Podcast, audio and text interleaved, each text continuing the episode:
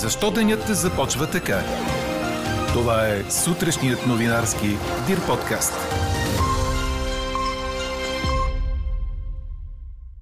Фоторепортерите не следва да предлагат фотографии, които са манипулирани или съдържат оптични иллюзии. Комисията за журналистическа етика припомни основни етични правила в новинарството. Хората, а не правителствата да понесат тежеста от по-високите цени. Съгласни ли сте, ви питаме днес. Пишете ни на подкаст news.dirbg. Сини и червени фенове спаха с различно настроение след снощните мачове на нашите отбори в третия квалификационен кръг на Лигата на конференциите.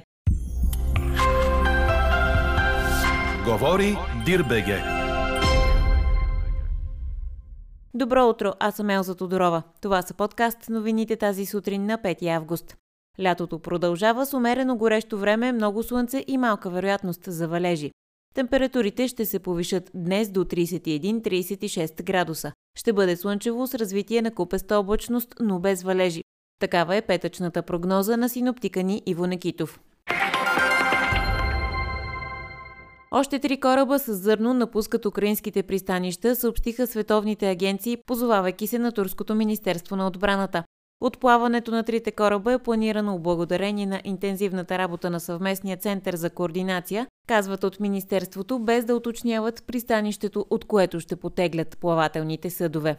Първият кораб с украинско зърно за износ, след като Москва и Киев се споразумяха чрез посредничеството на Анкара, отплава в понеделник от пристанище Одеса. 46 годишен българин е загинал на пристанището на италианския град Бриндизи.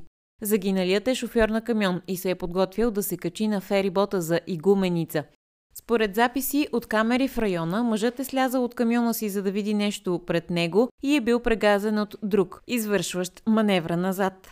И още един необичайен инцидент. Четирима души са в критично състояние след като с нощи мълния удари района на Лафайет Скуер във Вашингтон, който е в съседство с комплекса на Белия дом. Пострадалите, двама мъже и две жени, са превозени до близки болници с наранявания, които са опасни за живота. Лафайет Скуер е обществен парк с площ от 7 акра, обичайно посещаван от твърде много хора, а късно с нощи през града е преминала и силна грамотевична буря. 1496 са новите случаи на COVID у нас за последното денонощие. Това са 24 на 100 от всички тествани. Четирима души са починали, в болница се лекуват 1066 пациенти с COVID, 56 от които са в интензивни отделения. И за друго инфекциозно заболяване, което световната общественост следи. Маймунската шарка. Администрацията на американския президент Джо Байден я обяви за извънредна ситуация в здравеопазването. Целта на това е да се опрости процедурата и да се улесни достъпа до ваксини.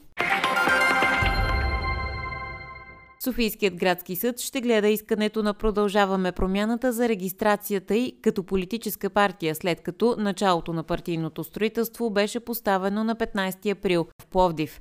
А от формацията на Кирил Петков и Асен Василев внесоха документите си в Софийския градски съд в последния ден от 3-месечния срок за регистрация. Днес ще се проведе и заседание на Националния съвет на БСП, което ще постави началото на подготовката на партията за изборите.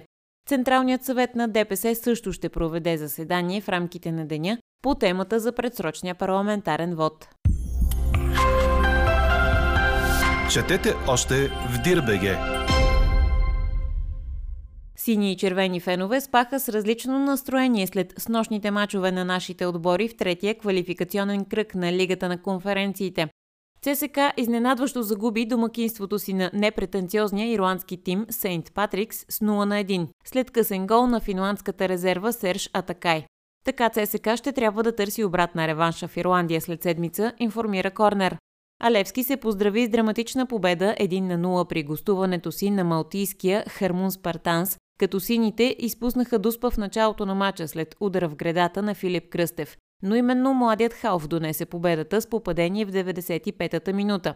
Минималната разлика между отборите отваря реваншите за всякакъв сценарий, но за сега изглежда, че Левски е по-близо до плейофния кръг в турнира, който е последно стъпало преди груповата фаза.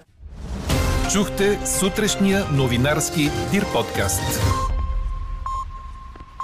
Подробно по темите в подкаста четете в Дирбеге. Какво ни впечатли преди малко?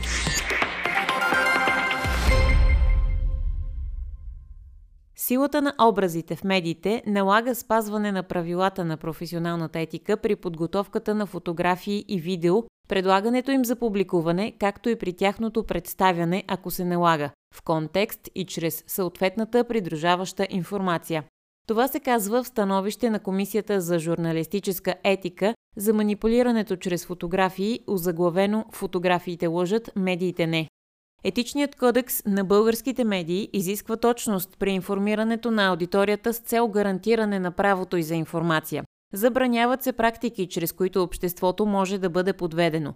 Публикуването на подвеждащи изображения е визуалният еквивалент на изфабрикувани сюжети в новинарството, се казва още в становището.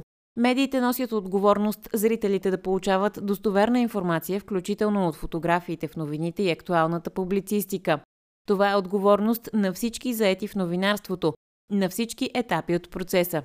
Фоторепортерите не следва да предлагат фотографии, които са манипулирани или дори при липса на манипулация съдържат оптични иллюзии или по друг начин създават възможност за подвеждане. Редакциите не следва да публикуват фотографии, за които им е известно, че транслират съобщения неотговарящи на истината. При съмнение, редакциите са длъжни да извършат обстоятелствена проверка на фактите, а ако вземат решение за публикуване на подобна фотография, следва да я поставят в подходящ контекст, се казва още в становището на Комисията за журналистическа етика, което идва дни след последния работен ден на кабинета Петков, когато бе публикувана снимка от фотограф на обществената телевизия, създаваща впечатление, че Кирил Петков и Лена Бориславова се държат за ръце. А какво ще кажете за това? Международният валутен фонд предупреди европейските правителства относно намесата им с широка финансова подкрепа в все по-осложняващата се енергийна криза в региона. Според Вашингтонската институция, вместо това потребителите би трябвало да понесат тежеста на по-високите цени, за да се стимулира спестяването на енергия и да се подпомогне преходът към зелена енергия, цитират фонда CNBC и BTA. Международният валутен фонд подчертава още в своя блог, че правителствата трябва да се стремят да защитят най-уязвимите домакинства с целева помощ, но отбелязва, че сегашните политики, целящи да предпазят всички потребители от прокачващите се цени, ще нанесат удар на европейските економики, много от които вече са на ръба на рецесия и ще попречат на енергийния преход.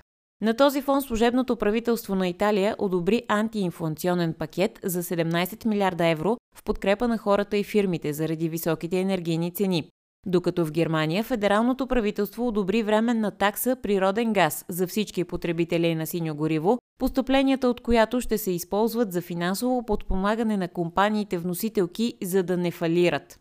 В тази връзка ние ви питаме – хората, а не правителствата да понесат тежеста от по-високите цени – Съгласни ли сте? Гласувайте и коментирайте по темата в страницата на подкаста. Най-интересните ваши мнения ще цитираме в обедния новинарски подкаст в 12. Слушайте още, гледайте повече и четете всичко в Дирбеге.